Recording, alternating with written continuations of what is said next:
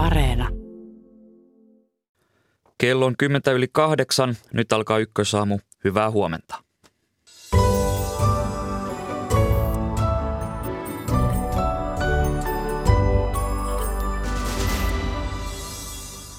Sähkön hinta ja riittävyys ovat puhuttaneet jo pitkään. Joudummeko turvautumaan tiukassa energiatilanteessa jopa sähkökatkoihin?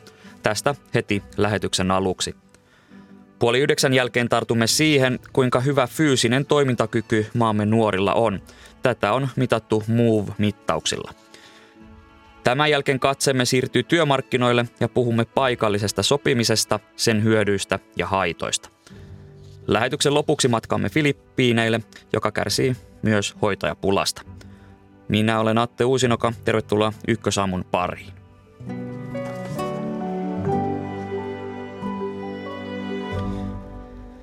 Näin lähetyksen aluksi siis sähköstä ja sen riittävyydestä. Hyvää huomenta ja tervetuloa Ykkösaamuun kantaverkkoyhtiö Fingridin yksikön päällikkö Jonne Jäppinen. Hyvää huomenta. Sekä sähköverkkojen johtava asiantuntija Iina Lehto Energiateollisuudesta. Huomenta. Fingridin toimitusjohtaja Jukka Ruusunen kommentoi eilen STTlle, että tänään keskiviikkona ei pitäisi tulla sähköpulaa, mutta tilanne on tiukka. Jonne Jäppinen, olemmeko sähköpulan edessä tänään?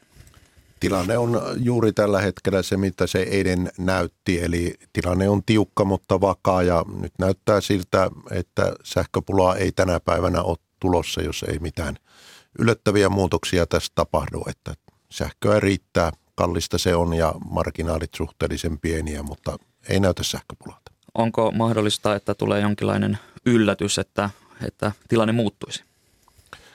Aina tietysti voi ennakoimattomia tilanteita sattua, mutta olisin nyt aika luottavainen, että tämä päivä tuota, etenee hyvin. No miten pieni tuotannon ja kulutuksen ero tulisi olla, jotta tämä sähköpula koittaisi? No nythän me tällä hetkellä pärjätään vielä täysin niin kuin normaalitilalla kaupallisilla sähkötarjouksilla tässä kulutuksen ja tuotannon tasapainottamisesta.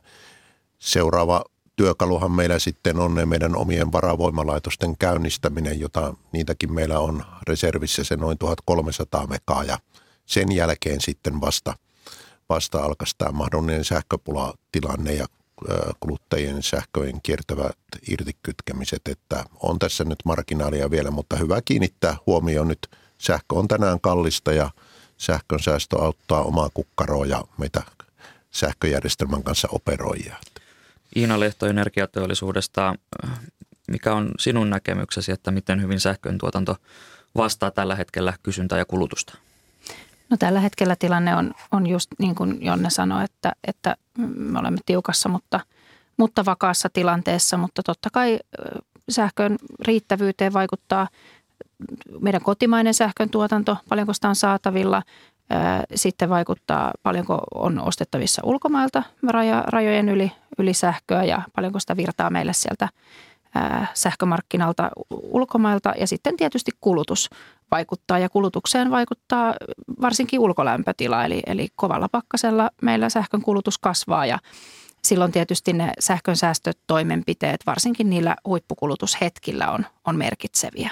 Tässä on juuri puhuttu näistä säästötalkoista ja sen merkityksestä, mutta jos hieman konkretisoidaan tilannetta, jos puhutaan vaikka yhdestä taloudesta, taloudeksia on hyvin erilaisia, mutta, mutta mikä merkitys on tällaisen yhden talouden säästötoimilla? Yhden talouden säästötoimet voi tietysti olla niin kuin määrällisesti melko rajallisia. Jokaisen täytyy omassa kotitaloudessa miettiä se, että mitkä on ne toimenpiteet, millä itse pystyy säästämään.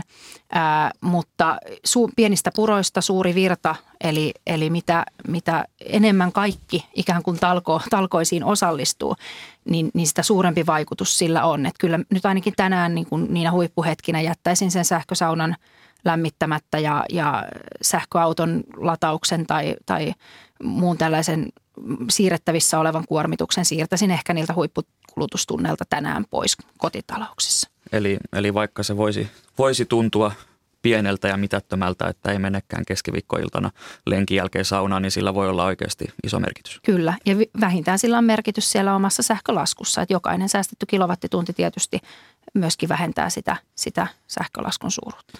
No Jonne Jäppinen Fingridistä. Fingrid ja sähköverkkoyhtiöt kokoontuivat eilen käymään läpi sitä, että kuinka toimitaan silloin, jos tämä sähköpula olisi mahdollinen, niin miten kokous sujui? Toimiiko kaikki niin kuin pitääkin tällä hetkellä? Joo, kyllä näyttää siltä tosiaan, että niin kuin jo sanoin, niin tämä päivä näyttää hyvin pitkälti siltä, mitä se eilen suunnitteluvaiheessa näytti, että, että tilanne on vakaa ja ja mehän tehdään niin kuin tätä tuotannon ja kulutuksen tasapainottamista siellä niin kuin joka, joka hetki. Joka hetki tässä Suomen sähköjärjestelmässä, että tämä ei siinä mielessä ole mitään niin kuin poikkeuksellista, että se nyt tehdään vaan entistä huolellisemmin, tarkemmin ja osallistetaan enemmän porukkaa, että suunnitelmallisesti mennään niin kuin on harjoiteltu ja ohjeistettu, että kaikki näyttää siinä mielessä hyvältä tällä hetkellä. No jos tällainen kriisitilanne tulisi eteen, että sähkön riittävyys olisi kyseenalainen, niin Fingrid aloittaisi tällaisen niin sanotun kolmiportaisen menettelyn. Eli tämä ensimmäinen askel olisi se, että tiedotettaisiin tästä uhkaavasta sähköpulasta ja ensimmäisen Ensimmäiselle portaalle jouduttiin viimeksi 2018 heinäkuussa, kun Olkiluodon ydinvoimalan kaksi yksikköä irtosi kantaverkosta. Niin miten sitten seuraavien portaiden kanssa edettäisiin? No joo, eli, eli tota, tosiaan niin kuin eilen iltapäivällä sitä tätä päivää on käyty läpi, niin jos siinä olisi tilanne näyttänyt siltä, että Suomen tuotanto ja kulutus ei ole tasapainossa, niin se olisi ollut se ensimmäinen porras, että siinä alkuillasta me olisi tämmöinen sähköpula mahdollinen ilmoitus sitten julkistettu ja ruvettu sitten toimenpiteisiin kaikkien sähkömarkkinaosapuolten kanssa ja siitä, että olisi kaivettu ne viimeiset tuotantomekavatit ja viimeiset äh, joustomekavatit siellä kulutuksen puolella. Ja tietysti siinä vaiheessa myös sitten ihan yksittäiset kuluttajatkin olisi tullut informoitua ja toivottavasti olisivat huomioineet omassa sähkönkulutuksessaan tämä, että tämä on se ensimmäinen porras ja sitten seuraavana portana siinä hetkessä, kun – on katsottu, että riittääkö ne toimenpiteet, mitä tämän ensimmäisen portaan jälkeen on, on saatu tota, tilannetta parannettua, niin, niin jos ne ei riittäisi, niin sitten me julkistettaisiin se sähköpulan riski suuri ja tämä tulisi siinä sitten aika paljon lähempänä sitä todellista hetkeä, tuntia kahta ennen, ennen, ennen sitten, kun tämmöinen vakava tilanne olisi. Eli, eli puhutaan siis parin tunnin varoajasta siis. Joo, että ennakkovaroitus tämmöisessä tyypillisessä tapauksessa, että niin kuin, pakkanen jatkaa vaan kiristymistä ja kulutus nousee, niin tosiaan saadaan siinä edellisenä päivänä hyvinkin annettua, mutta et sitten, sitten se viimeinen varoitus niin sanotusti siinä sitten lähempänä sitä todellista hetkeä. No tässä pitkin syksyä on puhuttu paljon siitä, että tämä Venäjän hyökkäyssota Ukrainassa se tuo haasteita energiamarkkinoille, mutta Ina Lehto, miksi juuri tämä viikko on ollut nyt hyvin ongelmallinen ja ei ole meinannut tämä sähkö riittää. Tosiaan tähän sähkön riittävyyteen on vaikuttanut nyt koko Euroopassa energian riittävyyteen tämä, tämä hyökkäyssota ja, ja Venäjän energiantuonnin ää, loppuminen. Ja tämä tietysti tällä hetkellä ää, vaikuttaa monet tekijät. Tämä kotimainen tuotanto, eli, eli nyt jos tuulet tyyntyvät, niin tuulivoima on vähemmän – saatavissa ja sitten, sitten muiden maiden tilanne. Ranskassa on tällä hetkellä jonkin verran ollut ydinvoimassa vajetta. Ruotsissa on ydinvoimayksiköitä äh, huollossa ja tämä eurooppalainen sähköjärjestelmän kokonaisuus ja se tuotantomäärä määrä sitten vaikuttaa kokonaisuutena. Mutta Suomessa tietysti merkityksellinen on tämä kulutuksen määrä, johon vaikuttaa niinku hyvin merkittävästi ulkolämpötila tämä, mainitsit tässä nämä Ruotsin ydinvoimalayksiköt, jotka ovat huollossa. Sitten täällä Suomessa tämä Olkiluodon ydinvoimalan kolmosreaktori on pois käytöstä. Suomessa ja Ruotsissa ovat kovat pakkaset. Niin kuinka poikkeuksellinen tilanne on tässä käsillä? Siis kokonaisuudessaanhan tämä tilanne on toki erittäin poikkeuksellinen ja johtuen nimenomaan tästä Venäjän – Venäjän energiantuonnin niin kokonaisuudessaan lopettamisesta tuolta koko Euroopan tasolla, tasolla Suomessa sähkön tuonnin, tuonnin lopettaminen ja, ja, ja yleisesti kaasun, kaasun tuonnin lopettaminen. Ja tietysti niin kuin meillä kotimaisen tuotannon määrä tulee tulevaisuudessa kasvamaan. Meillä on tuulivoimaa, liitetään verkkoon ennätysmääriä koko ajan sekä tuonne Fingridin verkkoon että paikallisiin jakeluverkkoihin ja, ja niin kuin sitä kautta varmasti tilanne kehittyy niin kuin positiiviseen suuntaan ajan saatossa. Maanantaina tässä, kun sähkökulutus oli korkeimmillaan, niin sähkötuotannosta lähes kolmannes tuli tuulivoimalla ja runsas viidennes ydinvoimalla. Niin kuinka riippuvaisia olemme tästä tuulivoimasta, Jonni Jäppinen?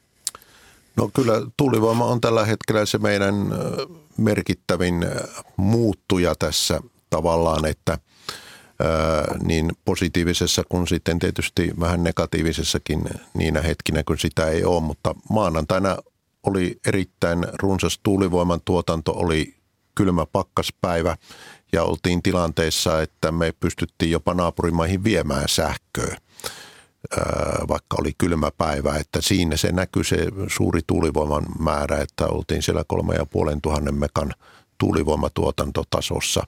Jos sitä vertaa sitten tähän tämän päiväisen iltapäivään, jolloin ennusteet veikkaa semmoista 500-600 mekaa vaan tuulivoiman tuotantoon, niin siinä on semmoinen 3000 mekan muutos, mutta me vietiin maanantaina ja nyt me tänään saadaan taas tuotua sähkö Ruotsista korvaava määrä. Tässä Suomen, Suomessa ennustetaan, että lähipäivinä on pakkasta sellaisesta 10-20 astetta riippuen vähän, että missä päin Suomea majailee, niin pystyykö, pystytäänkö me ja lähimaiset sähkötuottajat vastaamaan näihin kulutuspiikkeihin näitä kovina pakkasina? No joo, niin kuin äsken just sanoin, niin tietysti tällä tuulivoimalla suuruudella on siinä merkittävä rooli, mutta näyttää, että sinne Etelä-Suomen pakkaset sinne lähemmäksi 20 astetta varmaan saa, saa nousta, että vielä tilanne pysyy, pysyy tota, hyvänä tällä hetkellä. Mahdolliseen sähköpulaan on jo varauduttu esimerkiksi kunnissa ja kaupungeissa. Otetaan nyt yhteys Poriin. Hyvää huomenta Porin kaupungin toimialajohtaja ja infrayksikön päällikkö Markku Koppelomäki. Hyvää huomenta. Porissa asuu reilut 80 000 ihmistä, niin millaisin toimiin olette ryhtyneet, jotta heille voidaan turvata palvelut sähkökatkojenkin aikana? Ollaan eri toimialojen kanssa ja laitoksien kanssa sitten selvitetty valmiutta, valmiutta sähkökatkoihin ja, ja, ja myös niitä, että, että mitä, millä toimenpiteillä nyt sanotaan tällä, tämmöisellä lyhyellä varoitusajalla niin voidaan, voidaan valmiutta, valmiutta sitten parantaa ja, ja, ja toki jokaisella toimialalla on sitten omia valmiussuunnitelmiaan ja, ja ovat ohjeistaneet sitten henkilöstöä toimimaan tilanteissa ja, ja ollaan myös sitten testaamassa e, niin kuin esimerkiksi tämmöisiä omia blackout-testejä, että, että millä tavalla, millä tavalla esimerkiksi kiinteistössä oleva tekniikka niin palautuu sitten tämmöisten katkojen jälkeen, jälkeen tota, takaisin ylös, niin tämmöisiä valmistelevia toimenpiteitä ollaan, ollaan tehty. Minkälaisia ohjeistuksia olette jakaneet kaupunkilaisille mahdollisen sähkökatkon koittaessa? Ö, ollaan itse asiassa nyt juuri keräämässä tämmöistä tietopakettia tuonne tonne Porikaupungin nettisivuille ja, ja, ja toki hyödynnetään näitä, näitä valmiita hyviä ohjeistuksia ja, ja muun muassa sitten Porivesi on jo omalle asiakaskunnalle sitten viestittänyt, miten toimia, toimia sitten mahdollisen sähköpuolan aikana, eli, eli vältettäisiin vältettäisi turhaa veden laskemista tuonne viemäriverkostoon, kun tiedetään, että, että suuri osa pumppaamoista, jätevesipumppaamoista, niin ei, ei tota sähkökatkon aika, aikana sitten ole toiminnassa. Jos katsotaan kaupungin teknisen toimialan näkökulmasta, mitkä ovat suurimmat haasteet tällaisen mahdollisen parin tunnin sähkökatkon aikana? Tietysti meillä katkee silloin suurimmasta osasta toimitiloja ja, ja tiloista, mitä, mitä tekninen toimiala hallinnoi. Sähköt toki perusturvaa ja pelastuslaitoksen toimintoihin liittyvät tämmöiset henkeä ja, ja turvallisuutta ylläpitävät toiminnot on pääsääntöisesti varmennettu varavoimalla, mutta moni muu toiminto tietysti sitten keskeytyy ja, ja, ja oletettavasti nämä katkot ajoittuisi sitten tämmöiseen aamu, aamuhetkeen ja, ja sitten sinne iltapäivän iltapäivän siinä kun tullaan, tullaan töihin ja, ja lähdetään töistä ja koululaiset liikkuu, niin, niin tietysti se ö, sähkökatko aikana on sitten melko, melko pimeätä, niin se, että millä tavalla sitten liikkuminen, liikkuminen niin tiloissa kuin sitten ulkona niin on, on turvallista, niin näiden asioiden huomioiminen on sitten tietysti tärkeää. Porin kaupunki aikoo kokeilla hallittuja sähkökatkoja esimerkiksi päiväkodeissa. Mitä näillä testeillä pyritään selvittämään? Tietysti näitä ollaan niin paperilla, paperilla mietitty, että, että millä tavalla sivistystoimiala on, on, on ohjeistuksia toimittanut ja, ja nyt sitten tietysti testataan vielä sitä, että millä tavalla niin kuin, että mitä ei esimerkiksi paperilla osata ottaa huomioon, niin niin testataan nyt etukäteen sitä, että mitä, mitä seikkoja sitten tositilanteessa niin saattaa tulla vastaan. Kiitos näistä kommenteista Porin kaupungin toimialajohtaja ja infrayksikön päällikkö Markku Koppelomäki. Kiitos. Näin siis yhden kaupungin näkökulmasta, mutta mitä ihan jokaisen suomalaisen pitäisi tehdä kotonaan viimeistään nyt, jos ajatellaan, että tällainen sähkökatko olisi mahdollinen Iina Lehto energiateollisuudesta? No se on ensinnäkin tosi tärkeää muistaa, että sähkökatkohan voi tulla muistakin syistä kuin sähköpulasta. Eli, eli voi tulla myrsky tai joku inhimillinen vika, kaapeli kaivetaan vahingossa poikki. Ja sähkökatko voi tulla tänään tällä hetkellä kenelle tahansa oikeastaan. Niin, kyllä viimeistään tänään on hyvä varautu, varautumista, niin kuin omaa varautumista miettiä siellä kotitaloudessa. Ja, ja ehkä niin kuin itse aina ajattelen, että se lähtee siitä, että istuu vaikka hetkeksi alas ja, ja muutaman minuutin miettii, että jos meiltä kotoa nyt katkeisi sähköt, niin mitä se vaikuttaisi mun elämään. Eli mikä niin kuin vaikeutuu, mikä toimii, mikä ei toimi. Ja sitten sitä kautta miettiä sitä varautumista, että onko mulla valoa, onko, onko äh, niin kuin läheisillä kaikki hyvin, onko lemmikeillä kaikki hyvin, löytyykö meiltä vettä ja ruokaa ja ollaanko osattu varautua, löytyykö varavirta lähdettä kännykkään, onko kännykkä ladattu täyteen. Ihan tämmöisiä aika niin kuin perusasioita. Ja ehkä hyvä niin kuin miettiä myös sit niitä läheisiä, että et, et, et vaikka jos asuu iäkkäitä sukulaisia muualla tai muuta, niin voi heidänkin puolestaan vähän miettiä, että mitä jos heiltä menisi sähköt ja sitten sitä varautumista. Se käytännössä lähtee siitä oman arjen miettimisestä, miten se sähkö siihen omaan arkeen vaikuttaa. No miten hyvin Suomessa on jo nyt varauduttu näihin sähkökatkoihin? Mä sanoisin, että aika varmaan vaihtelevasti, koko ajan varmasti paremmin meillähän on, on niin kuin muistissa ehkä osalla, meillä oli aika valtaviakin sähkökatkoja kymmenisen vuotta sitten myrskyjen seurauksena viikkoja saattoi olla pahimmilla asiakkailla sähköt poikki. Ja mä uskon, että he, jotka niitä silloin koki, niin ovat varmasti varautuneita. Mutta sitten meillä on varmasti paljon ihmisiä, jotka ei ole pitkään aikaan kokenut sähkökatkoa ja on, on vähemmän varautuneita. Samoin yrityksissä varmasti on eroa, että onko, onko siinä liiketoiminnassa varauduttu sähkökatkoihin – uskoisin, että aika vaihteleva on varautumisen taso. Fingridistä Jonne Jäppinen, näitä sähkökatkoja on Suomessa säännöllisin väliajoin erityisesti maaseudulla ja syrjäseudulla ja olettaisin, että näillä alueilla osataan varautua myös jo ennakkoon, ennakkoon melko hyvin, niin äh, miten sinä näet, että miten tottuneita me suomalaiset olemme näihin sähkökatkoihin? No joo, totta. Että meillähän on normaalitilanteessa tämä sähköjakelun luotettavuus olla ihan maailmanluokan huippua. Ja sitä myötä on ihmiset varmaan tottunut siihen, että se on jatkuvasti saatavilla ja, ja koko ajan tässä niin kuin sähkö muodostuu entistä kriittisemmäksi, tulee enemmän laitteita kotona ja siinä arjessa, jotka toimii sähköllä, niin toki me on totuttu luottamaan siihen, että tätä sähköä tulee ja, ja niin kuin Iina tuossa sanoi, niin nyt on hyvä, hyvä hetki miettiä niitä, että mikä kaikki – sähkö on itselle sitä kriittisintä, jos sitten tämmöinen tulee, että osaa niiltä osin varautua, mutta varmasti tota on totuttu tähän erinomaiseen laatuun kyllä, joka on tietysti hyvä juttu. Eli, eli tässä kohtaa viimeistään kannattaisi jo hieman alkaa pohtia sitä mahdollista varautumista tällaisen sähkökatkon koittaessa. Kyllä joo. Kiitokset keskustelusta kantaverkkoyhtiö Fingridin yksikön päällikkö Jonne Jäppinen sekä sähköverkkojen johtava asiantuntija Iina Lehto energiateollisuudesta. Kiitos. Kiitos.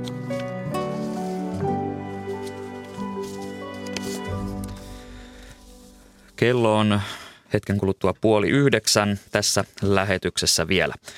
Miten suomalaiset nuoret voivat fyysisesti? Sitä selvitetään, selvitetään niin ala- kuin yläkouluissa MOVE-mittauksilla. Perkamme niiden tuloksia hetken kuluttua. Tulisiko paikallista sopimista lisätä? Miten sen lisääminen vaikuttaisi työnantajiin ja työntekijöihin, työmarkkinoille matkamme Move-mittausten jälkeen. Ja lähetyksen lopuksi matkaamme sitten Filippiineille, joka kärsii hoitajapulasta.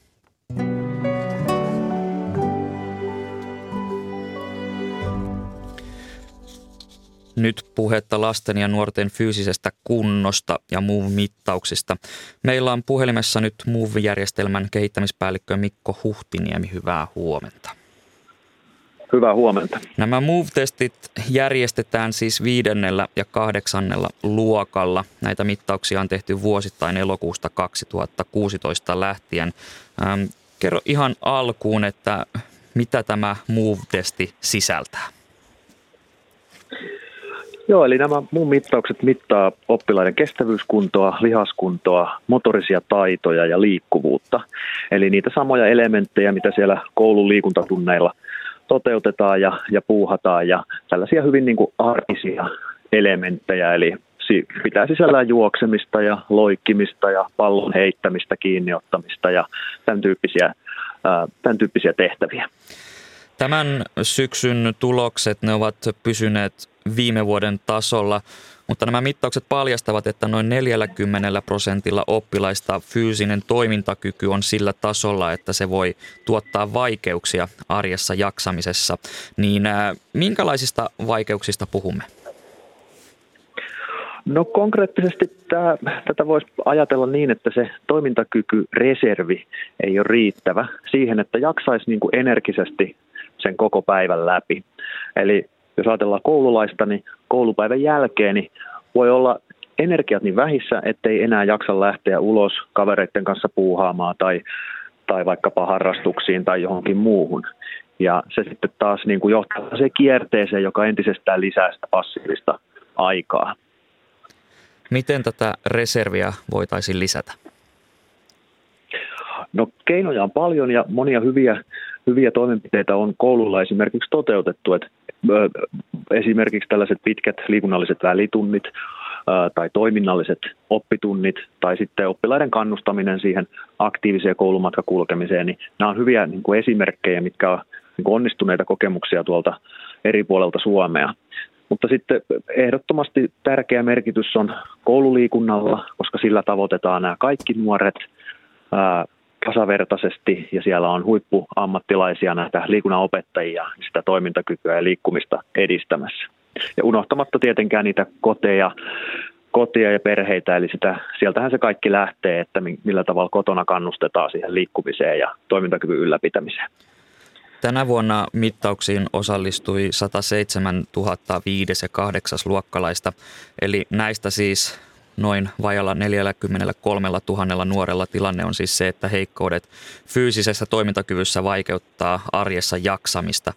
Niin tämä luku on aika iso. Mistä se johtuu? No se on totta. Se on, se on merkittävän suuri osuus tästä lapsista ja nuorista. Ja tämä kertoo niin kuin pohjimmiltaan siitä yhteiskunnan muutoksesta, että lasten ja nuorten elintavat ja tavallaan se liikkumisen määrä, kun on vähentynyt, niin ne on aiheuttanut tämän tilanteen. Passiivinen aika on samalla myös kasvanut. Eli meillä on vähemmän liikkumista ja enemmän sitä istumisaikaa, passiivista aikaa, niin se on johtanut isossa kuvassa tähän, tähän tilanteeseen. Mikko Huhtiniemi, tässä MOVE-mittauksessa tulee ilmi myös alueellinen vaihtelu. Melkein puolet maaseutumaisten kuntien peruskoululaisista on niin huonossa kunnossa, että se haittaa hyvinvointia ja tilanne on siis maaseudulla kaupunkeja heikompi. Niin mikä tätä alueellista vaihtelua selittää? Tähän on varmasti monia syitä, mutta kyllä kaupungeissa on enemmän niitä liikkumismahdollisuuksia, harrastusmahdollisuuksia – ja ne on siinä oppilaiden lähipiirissä helposti saavutettavissa. Ja siellä on myös ehkäpä enemmän sitä sosiaalista verkostoa, eli kavereita, kenen kanssa sitten sitä harrastamista ja liikkumista voi tehdä. Sitten taas toisaalta niin kuin maaseutumaisissa kunnissa niin on usein pitkiä etäisyyksiä esimerkiksi koulumatkojen tai harrastusmatkojen osalta ja se johtaa vääjäämättä siihen pitkiin automatkoihin ja istumiseen ja, ja se on pois siitä aktiivisesta ajasta. Nämä on ehkä sellaisia ainakin osatekijöitä tässä, tässä yhtälössä. Entä mikä on aikuisten rooli tässä asiassa? Eivätkö aikuiset enää kannusta nuoria liikkumaan?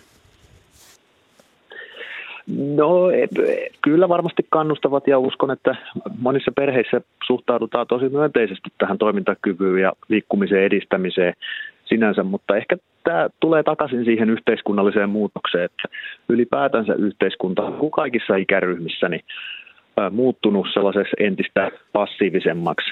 Ja se on niin kuin viheliäinen ongelma meille kaikille, että miten me voidaan vastustaa tätä kehitystä ja koittaa keksiä siihen arkeen sellaisia rutiineja, jotka sitten rikkoo, rikkoo sitä istumista ja toisi lisää sitä liikettä. Mutta sellaista kun asenne, asenne haittaa en, en ehkä itse tunnista sinänsä. Että. Mikko Huhtiniemi, kiitokset haastattelusta. Kiitoksia.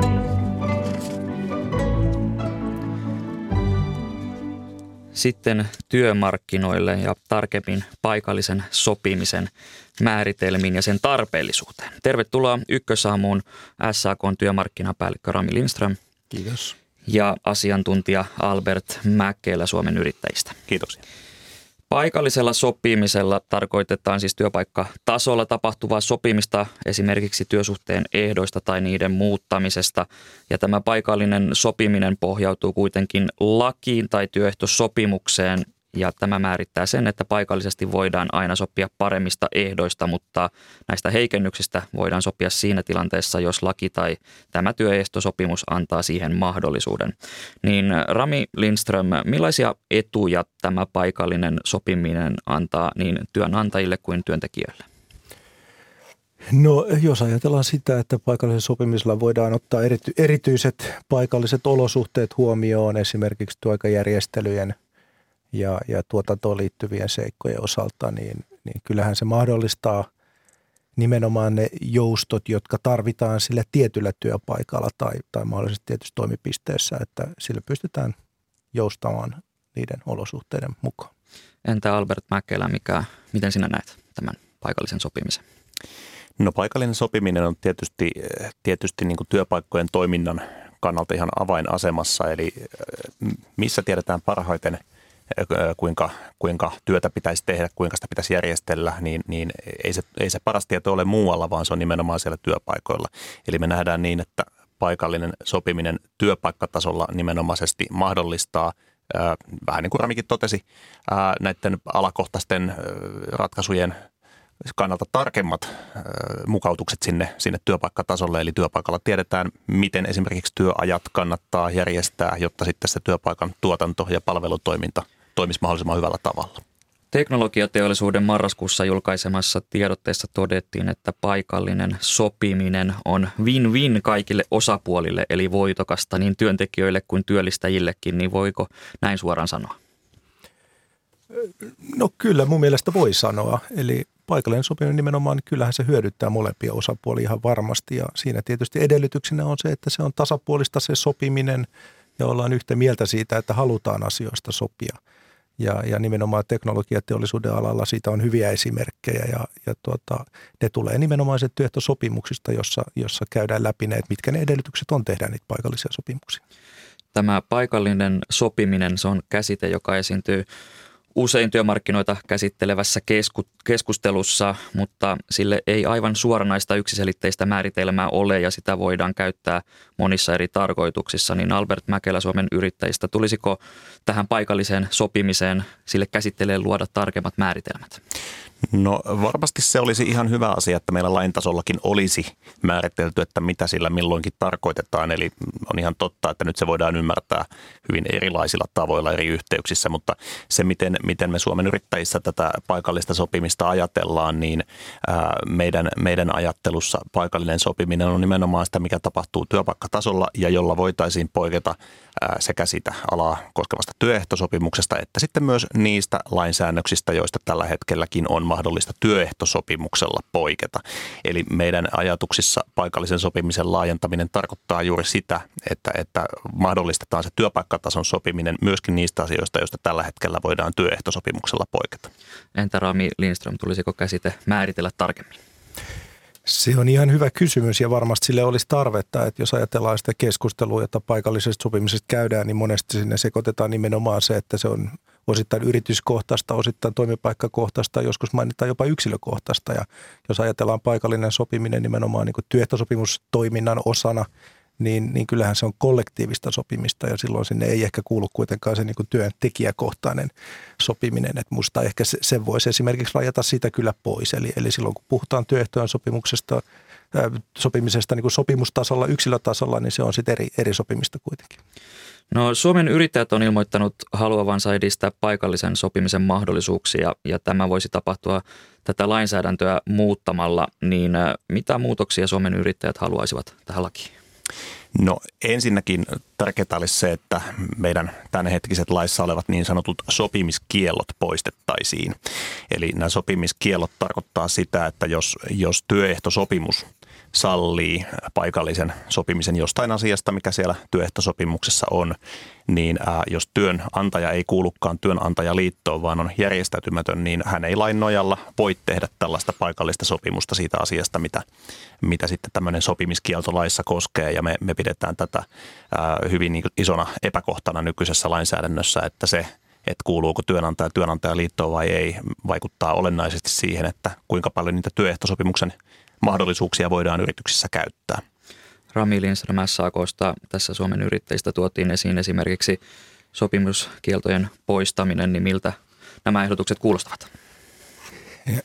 No jos ajatellaan sitä, että Suomen työlainsäädäntö on niin pääosin pakottavaa ja, ja se on luotu tavallaan sillä oletuksella, että meillä on kaksi epäsuhtaista sopimusosapuolta, työnantaja ja työntekijä – ja se perusprinsiippi on se, että se, se työlainsäädäntö suojaa sitä heikompaa osapuolta eli työntekijää. Ja sillä voidaan sitten poiketa, sitä voidaan poiketa näillä valtakunnallisilla työehtosopimuksilla, joka on sitten osapuolet nimenomaan neuvotelleet ja siellä määrittelee, että millä tavalla niistä voi poiketa.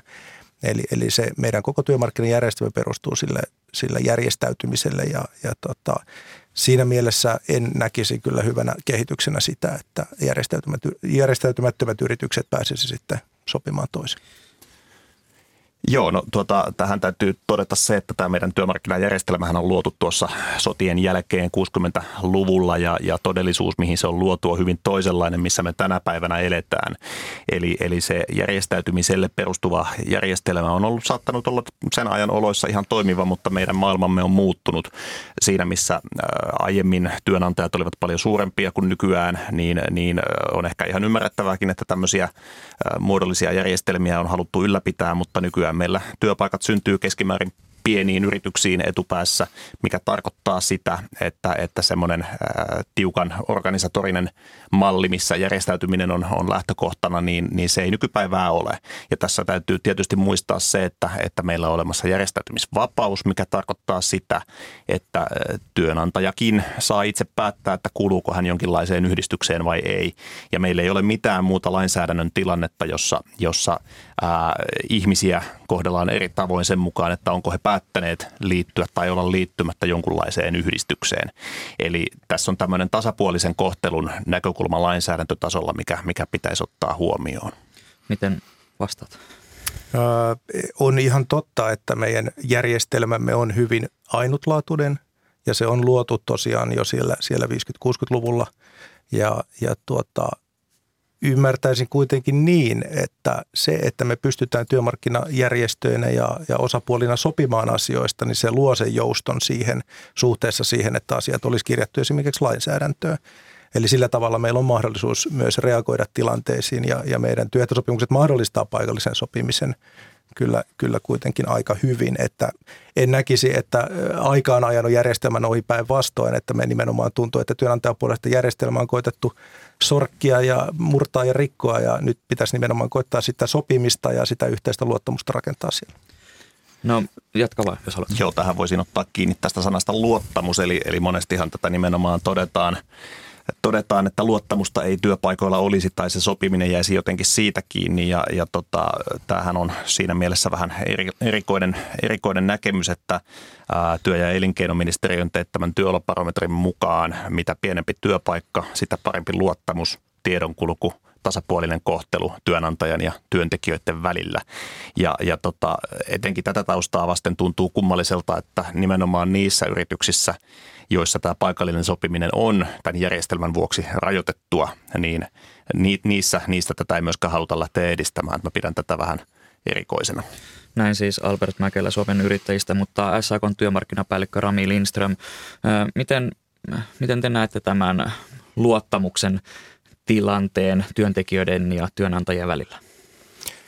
No kuten Albert tässä viittaa, niin tietysti sitä luottamuksesta voidaan puhua niin kuin hyvin eri tasoilla, että, että varmasti on näin, että pienillä työpaikoilla, jossa ihmiset tuntee toisensa, niin se luottamus varmastikin on, on erilailla, mutta toisaalta myös se osaaminen voi olla hyvin erilaista, että pienillä työpaikoilla se osaaminen niiden sopimusten tekemiseen ei välttämättä ole ihan, ihan sitä, mitä se voi olla sitten niin kuin ammattilaisten toimesta – mutta että kun puhutaan luottamuksesta, niin se on ehdoton edellytys sille sopimiselle tietysti ja, ja sitä pitää pystyä rakentamaan yleisesti myös työnantaja- ja työntekijäpuolen välillä ja palaamaan tavallaan sellaiseen sopimisen kulttuuriin, jossa, jossa tunnustetaan yhteinen etu ja löydetään yhteisiä ratkaisuja. No jos mennään hieman tähän paikallisen sopimisen uhkiin ja mahdollisuuksiin. SAK on linjannut, ettei se vastusta paikallista sopimista, kunhan se ei johda työehtojen heikkenemiseen. Ähm, jos tätä paikallista sopimista lisättäisiin, niin voisiko käydä niin, ettei kyse olisikaan enää sopimisesta, vaan sanelusta?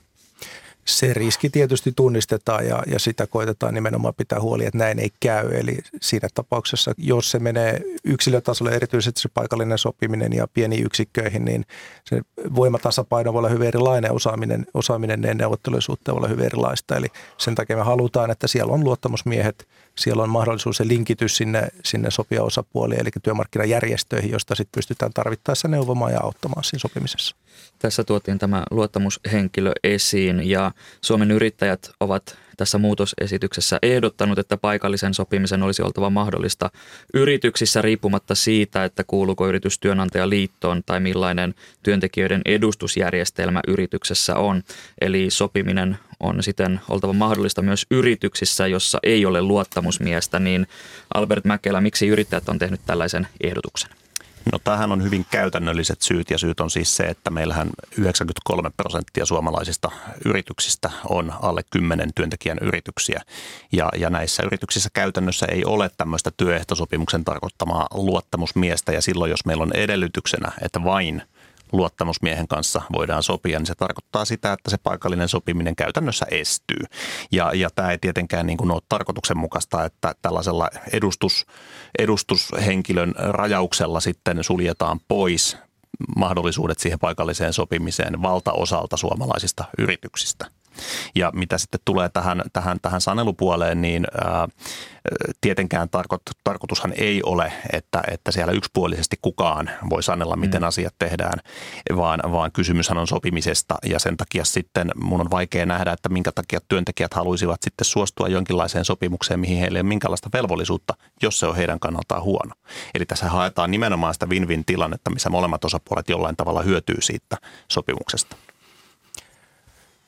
Joo, juurikin näin, mutta tosielämä tosin näyttää sen, että tilanteessa, jos, jossa ö, esimerkiksi on tämmöinen tuotannolliset taloudelliset YT-neuvottelut, muutosneuvottelut päässä päällä ja tavallaan työnantaja voi uhata sillä esimerkiksi, että jos nyt ei voida esimerkiksi alentaa palkkoja tai muuttaa työaikoja tai muuta, niin joudutaan vähentämään tämä ja tämän verran. Että kyllä näitä niin konkreettisia esimerkkejäkin löytyy siitä, että se, se neuvotteluasema ei ole tasapainoinen ja jos siellä olisi mahdollisuuksia myös järjestäyty, järjestäytymättömissä yrityksissä sopii näistä heikennyksistä, niin, niin se, se, se tasapaino ei vain ole olemassa siinä.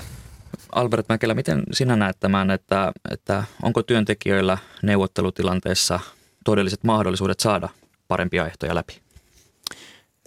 Ihan realistista se minun mielestä on.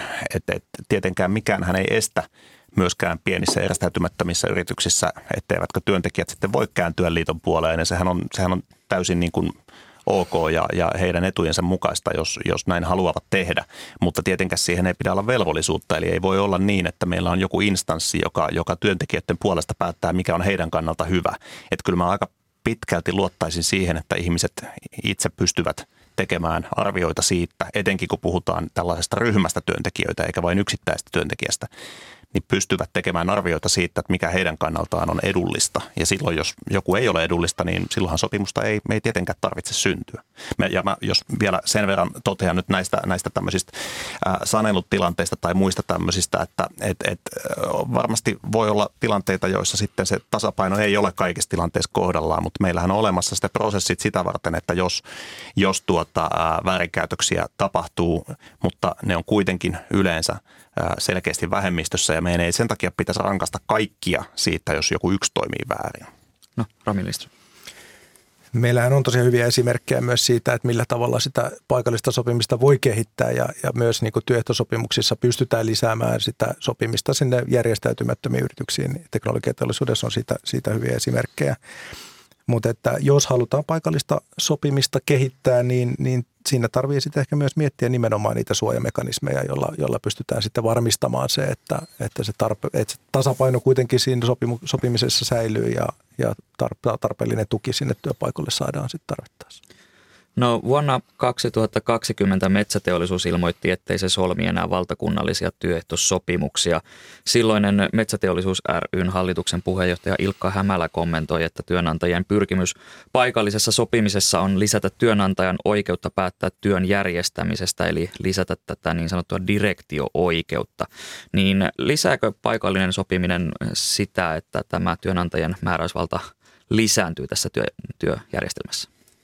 No jos palataan tähän metsäteollisuuden ratkaisuun, niin kyllä itse näen sen nimenomaan tietynlaisena aloitteena tämän järjestelmän sorkkimiseen ja romuttamiseen, että, että tietysti jos sitä, siinä on nimenomaan haluttu sitä, että ne työmarkkinajärjestöt eivät osallistu, että mennään siihen yrityskohtaiseen, mutta se, että mitä sillä sitten saavutetaan.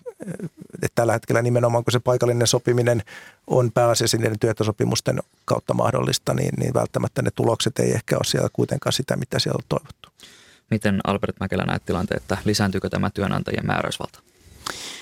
No mun on vaikea nähdä, että se, se varsinaisesti lisääntyisi, että siellähän tuottaa joka tapauksessa näissä metsäalan yrityksissä sitten syntyy näitä yrityskohtaisia työehtosopimusratkaisuja ja, ja silloin jos tämmöinen työehtosopimus sinne syntyy, niin eihän se vaikuta, vaikuta siihen, että mitä työnantaja voi itse päättää ja mitä ei, että et, et, et, kyllä se niin kuin – juridiikka pelaa ihan samalla tavalla siinä tilanteessa kuin näiden valtakunnallisten työehtosopimusten tilanteessa.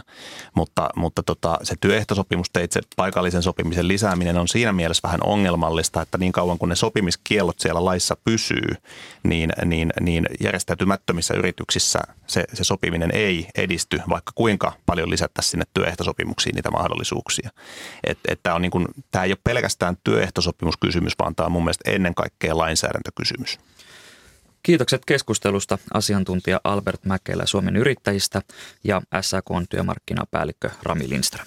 Kiitos. Kiitos.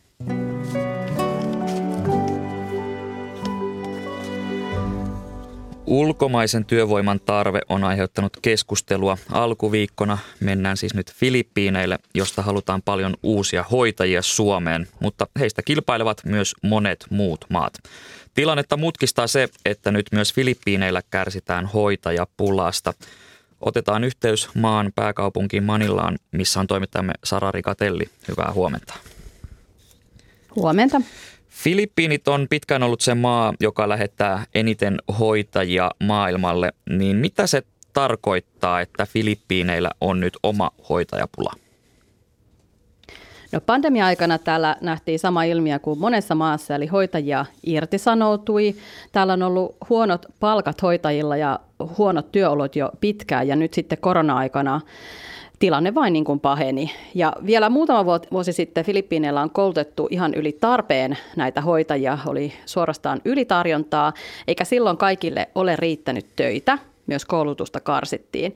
Ja tuon seurauksena moni lähti ulkomaille ja vaihtoi alaa, meni valmistuttuaan suoraan esimerkiksi puhelinpalveluun, missä ansaitsee enemmän. Ja nyt sitten tuo tilanne on kääntynyt päälailleen.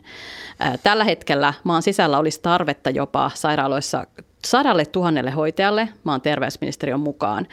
Ja ei voi sillä lailla sanoa varsinaisesti, että olisi hoitajapulaa, koska maassa on kyllä näitä hoitajaksi koulutettuja ihmisiä. He eivät vaan ehkä ole tehneet näitä alan hommia tai eivät halua niitä tehdä. No mitä Filippiinit aikoo tehdä tälle asialle? No täällä moni odottaa, että hoitajien palkkoja nyt ihan tuntuvasti nostettaisiin. Hoitajat ansaitsee täällä vähiten koko Kaakkois-Aasiassa, vaikka kyseessä on tosiaan tämmöinen hoitajatehdas. Ja erillinen presidentti tuplasi poliisien ja sotilaiden palkat. Ja nyt moni vaatii, että nykyisen presidentin Ferdinand Marcos juniorin pitäisi tehdä tämä sama hoitajille. Tällä hetkellä ratkaisuna on ollut se, että hoitajien lähtöä ulkomaille rajoitetaan, jotta hoito, hoito taataan täällä kotimaassa. Tämä rajoituspolitiikka alkoi pandemian alussa ja tänä vuonna lähtökiintiö on 7500 hoitajaa. Ja ennen pandemiaa lähtiöitä oli kuitenkin yli kaksi kertaa tätä enemmän, eli kyseessä on ihan, ihan tuntuva rajoitus. Ja vielä ei tiedetä, että miten pitkään nämä lähtörajoitukset jatkuu ja, ja aikooko hallitus oikeasti sitten nostaa noita palkkoja. Eli siellä rajoitetaan hoitajien lähtöä muualle. Miten näihin rajoituksiin on reagoitu? No hoitajat itse ovat kovasti näitä rajoituksia vastaan. He näkevät, että tämä rajoittaa heidän tulevaisuuden näkymiään, ansaitamahdollisuuksiaan. Täällä moni kouluttautuu hoitajaksi nimenomaan sillä ajatuksella, että lähtee ulkomaille tienaamaan. Ja tämä koulutus voi olla koko perheen tekemä investointi, se on aika kallista. Ja sitä ei kustanneta verovaroin juurikaan käytännössä nämä siirtotyöläiset itse omilla rahoillaan kustantavat koulutuksen jatkumisen. Ja siksi he eivät koe niin kuin olevansa valtiolle velkaa ja kokevat, että heitä ei voi pakottaa jäämään maahan. Ja jos ja kun nämä rajoitukset jatkuvat, niin sehän johtaa myös siihen, että kilpailu filippiiniläistä hoiteista vain kovenee eri maiden kesken. Ja siinä sitten pärjäävät ne, ketkä pärjäävät. Osa maista on jo solminut tämmöisiä kahdenvälisiä sopimuksia Filippiinien hallituksen kanssa, jotta voivat viedä hoitajia ohi tuon lähtökiintiön. Suomi ei ole tällaista tehnyt, mutta Britannia ja Saksa esimerkiksi ovat. Mihin maihin filippiiniläishoitajat eniten sitten lähtevät? Englanninkieliset maat ovat yleensä olleet suosituimpia. Yhdysvallat, Iso-Britannia etunenässä, myös Kanada ja Singapore. Sitten Lähi-idästä Saudi-Arabia nousee erityisesti. Siellä tarjotaan aika hyvää palkkaa ja etuja hoitajille. Ja Euroopassa Saksa on sitten tämmöinen aika aktiivinen. Saksalla on monta vuotta ollut hyvin organisoitu rekrytointiohjelma. Nämä ovat ehkä niitä suosituimpia. No Suomessakin on nähty näitä filippiiniläishoitajia, mutta miten Suomi pärjää tässä niin sanotussa kilpailussa? No kyllä täytyy sanoa, että moni Euroopan maa selvästi rekrytoi aktiivisemmin ja näkyy isommin täällä kuin Suomi. Että isossa kuvassa Suomi on kuitenkin aika pieni tekijä. Ylivoimaisesti tärkeimmät kriteerit, kun liittyvät palkkaan ja kieleen, niin siinä tietenkin Suomi on takamatkalla moneen muuhun maahan verrattuna. Suomeen niin kuin vahvuus liittyy mielikuvaan perheen yhdistämisestä, että täällä se olisi mahdollista. Ja totta kai myös prosessin helppous on monille tärkeä asia ja mahdollisuudet edetä uralla. Ja tässä tietenkin Suomessa on viime päivinä vilkkaasti tästä asiasta keskusteltu. Toimittaja Sara Rikatelli, kiitokset näistä kommenteista sinne Manilaan.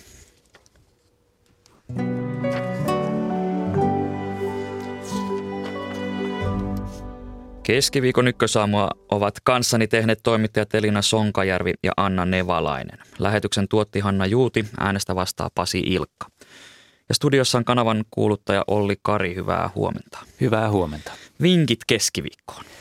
Keskiviikon vinkit ovat uskonnon vapaus täyttää sata vuotta Suomessa. Kalle Haatanen pureutuu erityisesti sen mahdollisesti tuomaan eriarvoisuuteen puolen päivän uutisten jälkeen 12.10. Rakkaudesta puhutaan Aristoteleen kantapäässä kello 14.30 ja Kulttuuri Ykkönen kurkistaa elokuvien taakse, muun muassa tuntemattoman sotilaan eri versiot. On tutkinnassa Juhani Kenttämaan johdolla. Ja vielä ajankohtaisista aiheista mainitsen, että Frig yhtye käynnistää Timanttien ja Ruosteen joulumusiikki Kimaran kello 17.10 ja Petri Rinne vierailee joulukuusi kasvattamossa kello 18 alkaen. Eli joulumusiikkia on tiedossa ja sitten yhdeksän uutisten jälkeen varmaan muistojen Boulevardille taas. Aivan Lasse Mortensonin sävelin astellaan eli, hetken kuluttua. Eli keskiviikko kuulostaa hyvältä. Kiitokset Olli Kari. Minä olen Atte Uusinoka ja kiitän teitä kuulijoita seurasta. Nyt menemme kohti kello yhdeksän uutisia, mutta sitä ennen aikamerkki.